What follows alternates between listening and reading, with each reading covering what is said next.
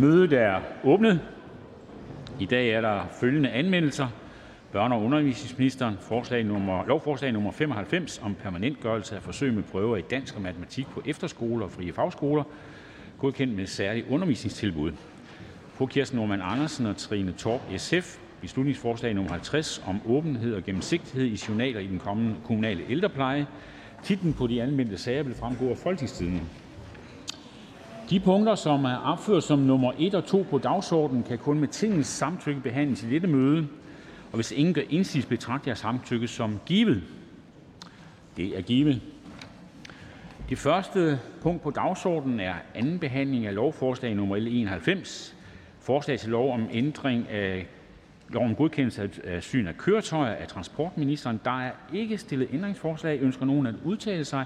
Det tror jeg, hr. Christian P. Lorentzen, Venstre gør. Værsgo. Tak for det, formand. Det er jo ret usædvanligt, at vi hastebehandler et lovforslag om syn af køretøjer. Men det er så det, vi gør her, og det gør vi, fordi øh, der jo er sket en fejl i regi af Færdselsstyrelsen, og øh, det øh, er så blevet opdaget, og derfor i øjeblikket har vi en situation, hvor der ikke synes køretøjer dagligt. Og det kan vi selvfølgelig ikke have, og derfor medvirker Venstre positivt til, at vi får hastebehandlet det her forslag, så vi kan komme videre. Men vi gør det under den klare forudsætning, at øh, dem, der nu er blevet ramt af den nuværende situation, hvor der ikke synes køretøjer, at de ikke kommer til at opleve inddragelse af nummerplader, øh, at de ikke får bøder. Vi gør det også under den øh, forudsætning, at den såkaldte smiley-ordning for synsvirksomheder, at der ikke gives fejlpoint øh, som følge af det, der er sket her. Og så er der endelig nogle virksomheder, som man kunne forestille sig har lidt et tab, øh, fordi man nu ikke har kunne få syne køretøjerne. Øh, der forudsætter vi så også, at dette tab kan godtgøres, og det skriver ministeren jo også i høringssvaret, at hvis man kan godtgøre et tab, så er man velkommen til at henvende sig til Færdselsstyrelsen, og hvis ikke de kan finde ud af det, så har man mulighed for at gå til domstolene. Så med, med disse forudsætninger, så kan Venstre øh, støtte lovforslaget, og vi støtter hastebehandlingen. Tak. Tak til ordføreren. Ingen kort bemærkninger. Er der flere, der ønsker at udtale sig? Da det ikke er tilfældet, så er forhandlingen sluttet. Jeg foreslår, at lovforslaget går direkte til tredje behandling uden fornyet udvalgsbehandling. Og hvis ingen gør indsigelse, betragter jeg det som vedtaget. Det er vedtaget. Det sidste punkt på dagsordenen er anden behandling af lovforslag nummer L 94, forslag til lov om arbejdsgivers adgang til at pålægge lønmodtagere forvisning af coronapas og test for covid-19 med videre af beskæftigelsesministeren. Der er stillet det gør hr. Lars Boje Mathiesen, Nye Borgerlige. Værsgo. Tak for det. Normalt, når der skal vedtages nogle sundhedsmæssige beslutninger her omkring smitte, jamen, øh, så vil man jo gå ud fra, at man får styr på, hvad er konsekvenserne så, når man vedtager den her lov. Men det er nye tider i det danske folketing, for da jeg spurgte Beskæftigelsesministeriet om, hvad effekterne vil være af, konsekvenserne af at indføre det her coronapas, krav om coronapas på, øh, på virksomheder, jamen, så vidste man det ikke. Man har simpelthen ikke undersøgt, hvilken betydning det vil have for smitten, hvilken betydning det vil have for antal indlæggelser, antal, der ligger på intensiv. Jeg spurgte også har man undersøgt, hvad det vil betyde, hvis man ikke gjorde det? Altså, at var det nødvendigt at gøre det her? Nej, det havde man heller ikke undersøgt. Og så til så spurgte jeg så det helt grundlæggende spørgsmål. Har regeringen overhovedet rådgivet sig med nogen som helst sundhedsmyndigheder i det her spørgsmål? Og svaret? Nej. Vi står altså med et lovforslag, hvor man overhovedet ikke har rådgivet sig med en eneste sundhedsmyndighed, inden man vedtager det.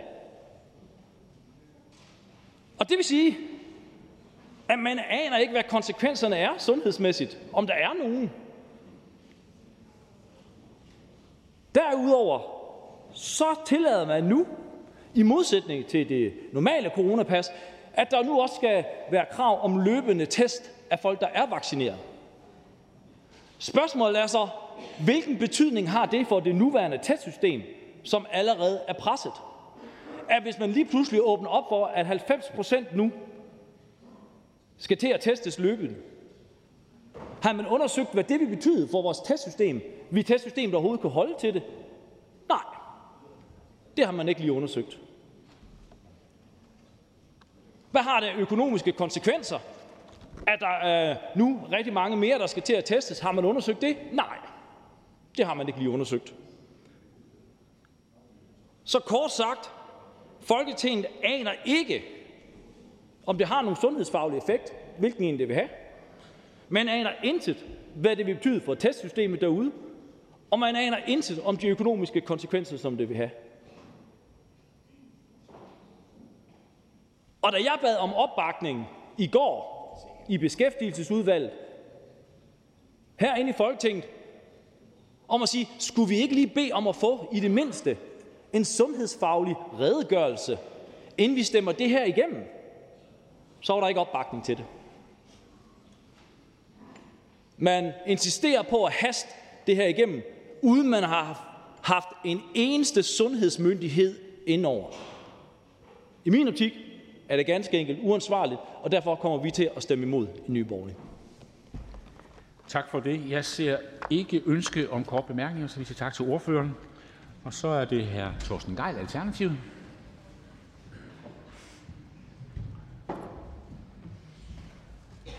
Tak, formand. Grunden til, at jeg går på talerstolen, er, at Alternativet ikke har indgivet betænkning til anbehandlingen til det her lovforslag. Og som servicemeddelelse til folk, der måske lytter med, så øh, fortæller partierne, hvad de vil stemme i udvalget, lidt før at man siger det her i salen. Og det er altså det, jeg ikke har kunne gøre. Og grunden er, at vi synes, at der er uklarheder i det her lovforslag, som muligvis giver arbejdsgiveren mulighed for at kræve coronapas af de ansatte. Det er det, det forslaget handler om. Uklarheden er, at loven faktisk, så vidt vi kan se, giver ministeren bemyndigelse til at fastsætte regler for, hvad der forstås ved et coronapas. Øh, og dermed, som vi forstår det, i teorien for eksempel kunne bestemme, at muligheden for tests skulle tages ud af coronapasset. Regeringen og ministeren har forsikret os om, at det ikke er intentionen med bestemmelsen, og at den aldrig vil blive brugt til for eksempel at definere coronapas som gyldig udelukkende på baggrund af vaccination eller antistoffer. Men hvis den bestemmelse, som i teorien kunne give ministeren mulighed for at tage testen ud, ikke skal bruges, hvorfor så ikke slette den? Derfor har vi i Alternativet lavet et ændringsforslag til tredje behandling, som det hedder uden for betænkning, om at tage den del ud. I Alternativet har vi hele tiden fulgt sundhedsmyndighedens anbefalinger. Det bliver vi selvfølgelig ved med. Vi går ind for vaccine. Vi går ind for de, de anbefalinger, som, som, som, som sundhedsmyndighederne kommer med. Men vi vil ikke åbne mulighed for, at der i den her tid, hvor det bliver diskuteret, hvor der er mange, der frygter, at coronapasset vil blive lavet om, så det muligvis kun er antistoffer og, og vacciner, der, bliver, der, der, der, der er gældende, at der på nogen måde er uklarhed om det. Sådan har vi det i hvert fald. Altså i Danmark der vi heldigvis været forskånet for de her scener som Østrig og Holland, og det er efter vores opfattelse nødvendigt, at Folketinget gør sit ypperste for at undgå scener som dem. Der tror vi, at tvivl om beføjelser på det her område kan hurtigt skabe uro. Vi siger ikke, at regeringen har tænkt sig at udnytte det på den her måde. Det siger vi ikke. Vi siger bare, at vi vil gerne kunne svare nej, hvis nogen spørger, om der er en mulighed for det. Til sidst så øh, vil jeg også lige sige, at det forslag, der kom fra enhedslisten, synes vi egentlig også kunne have været fint at inkorporere, nemlig at arbejdsgiverne også skal vise øh, et coronapas. Men det var vores kommentar til det, formand. Tak til ordføreren. Ingen kort bemærkninger. Og så er det fru Jette Gottlieb, Enhedslisten. Ja, tak. Jeg vil bare sige, at vi deler Alternativets bekymringer og har også derfor været meget opmærksomme på de spørgsmål, der er blevet stillet, og de svar, der er kommet. Øh, vi mener, det er rettidig omhu at øh, sikre, at vores arbejdspladser har bedre muligheder for at undgå smittespredning og den slags ting, og derfor støtter vi hovedforslaget, eller støtter forslaget. Øh, I forhold til det spørgsmål om bemyndigelsen til ministeren, så er det min opfattelse nu, efter vi har fået de svar, vi har fået, at det alene handler om, at hvis man sundhedsmæssigt øh, og i forbindelse med epidemiudvalg og lignende finder ud af nogle andre definitioner på, hvad et coronapas er, herunder for eksempel om det var 72 timer eller andre øh, antal timer, øh, hvis sådan en ændring skal laves, så skal der også laves ændring i den her lov, og det er altså L 94, hvilket vi mener er øh, urimeligt at bruge tid på. Så derfor har vi øh, nået frem til, at med de klare svar, vi har fået, at det alene er den grund, der er en bemyndigelse i loven, øh, er vi nået frem til, at vi stemmer imod ændringsforslaget, selvom vi sagtens kan se de bekymringer, der er i det, og vi også har delt de bekymringer. Tak til ordføreren. Ingen korte bemærkninger. Jeg ved, at ministeren har bedt om ordet også, men jeg vil lade ordførerne komme til først. Øh, det tror jeg er det mest rigtige. Så er det fru Samia Lavar. Værsgo. Mange tak, formand.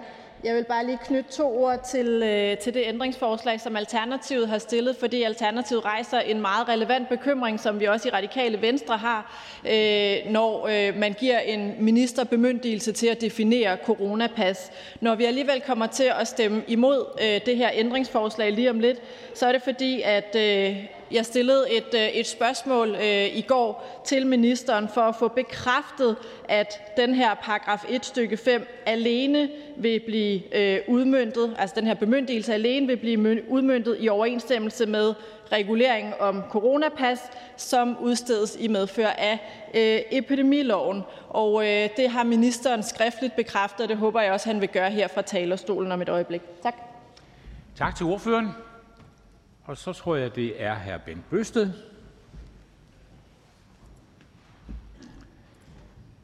Dansk Folkeparti. Tak for det. Jamen, I går der havde vi en, øh, en hel del debat øh, i øh, beskæftigelsesudvalget, og der var hr. Lars Bøge Mathisen med på Teams, men vi havde en stor diskussion om de problemer, der, der lå i det, og og hvad baggrund der var for at indføre det.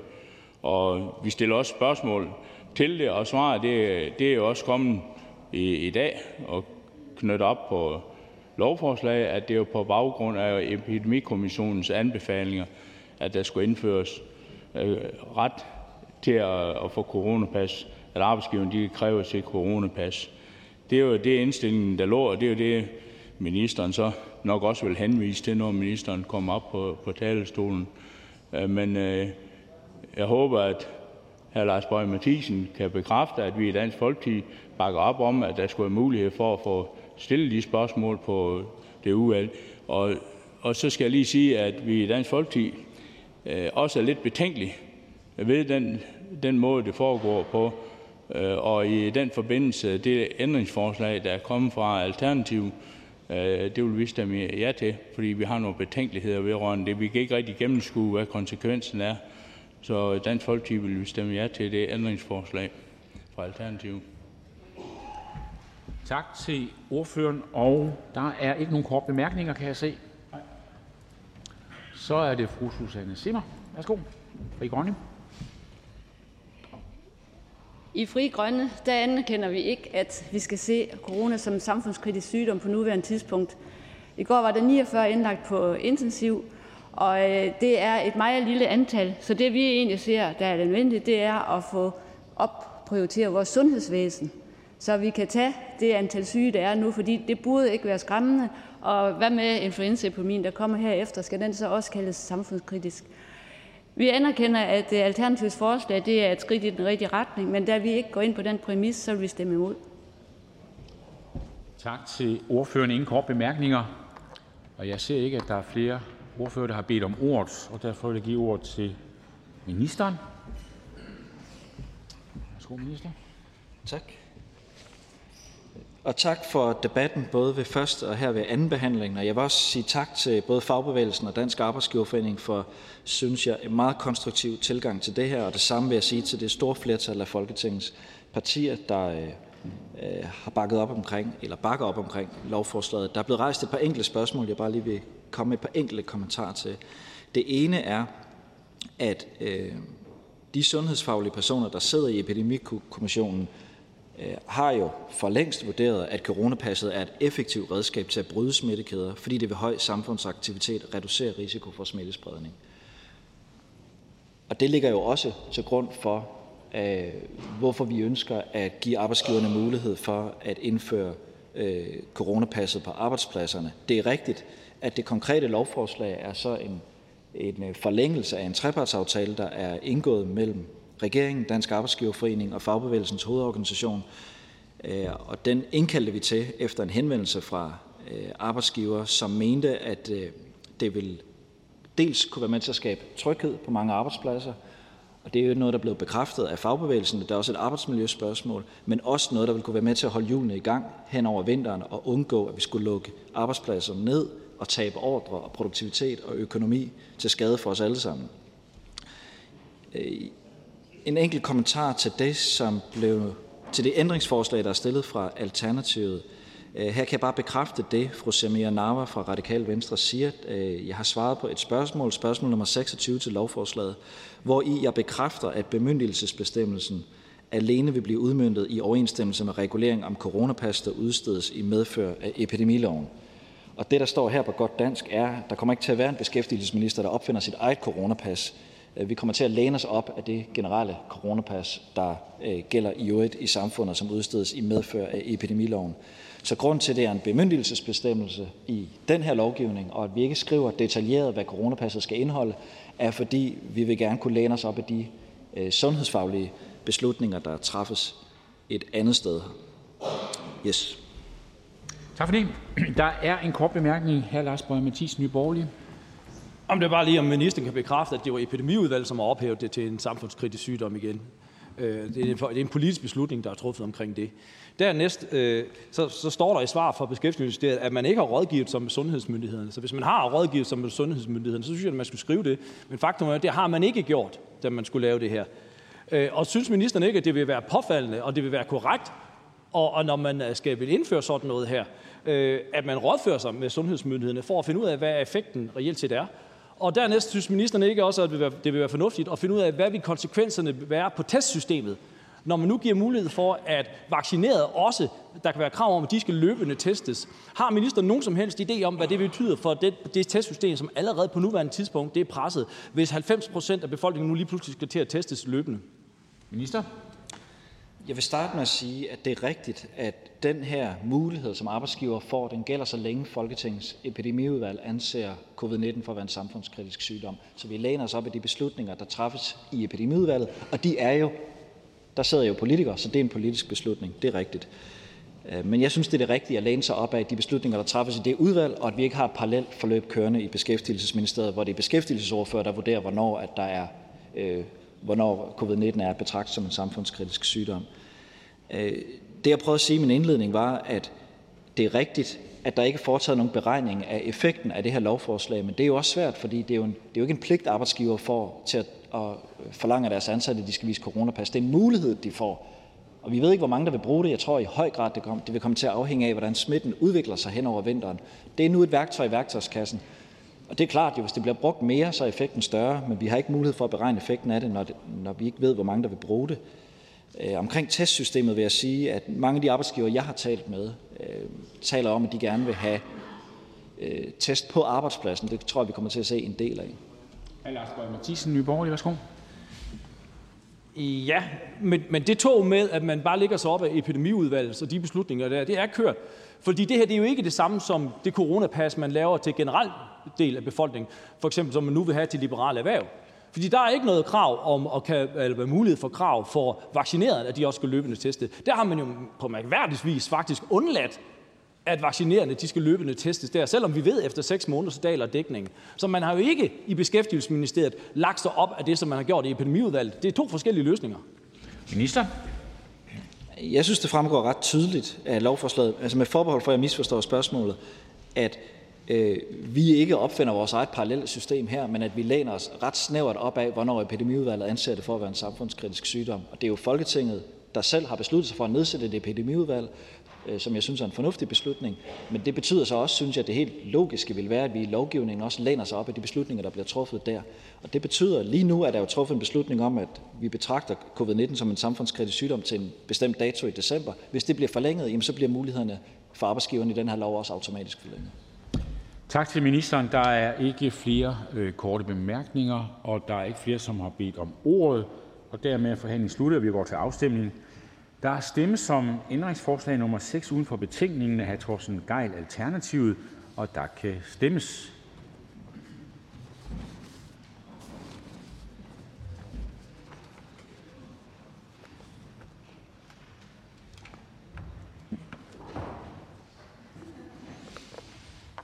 Afstemningen slutter. 13 for, 89 imod, ingen hverken for eller imod. Det er forkastet. Ønskes afstemning om ændringsforslag nummer 1-5, tiltrådt af et flertal (udvalget med undtagelse af Nye Borgerlige)? Det er vedtaget. Jeg foreslår, at lovforslaget går direkte til tredje behandling uden fornyet udvalgsbehandling, og hvis ingen gør indsigelse, betragter jeg det som vedtaget. Det er vedtaget. Jeg skal hermed udsætte mødet til kl. 10.35. Kl. 10.35 mødes vi igen, og der er en række afstemninger.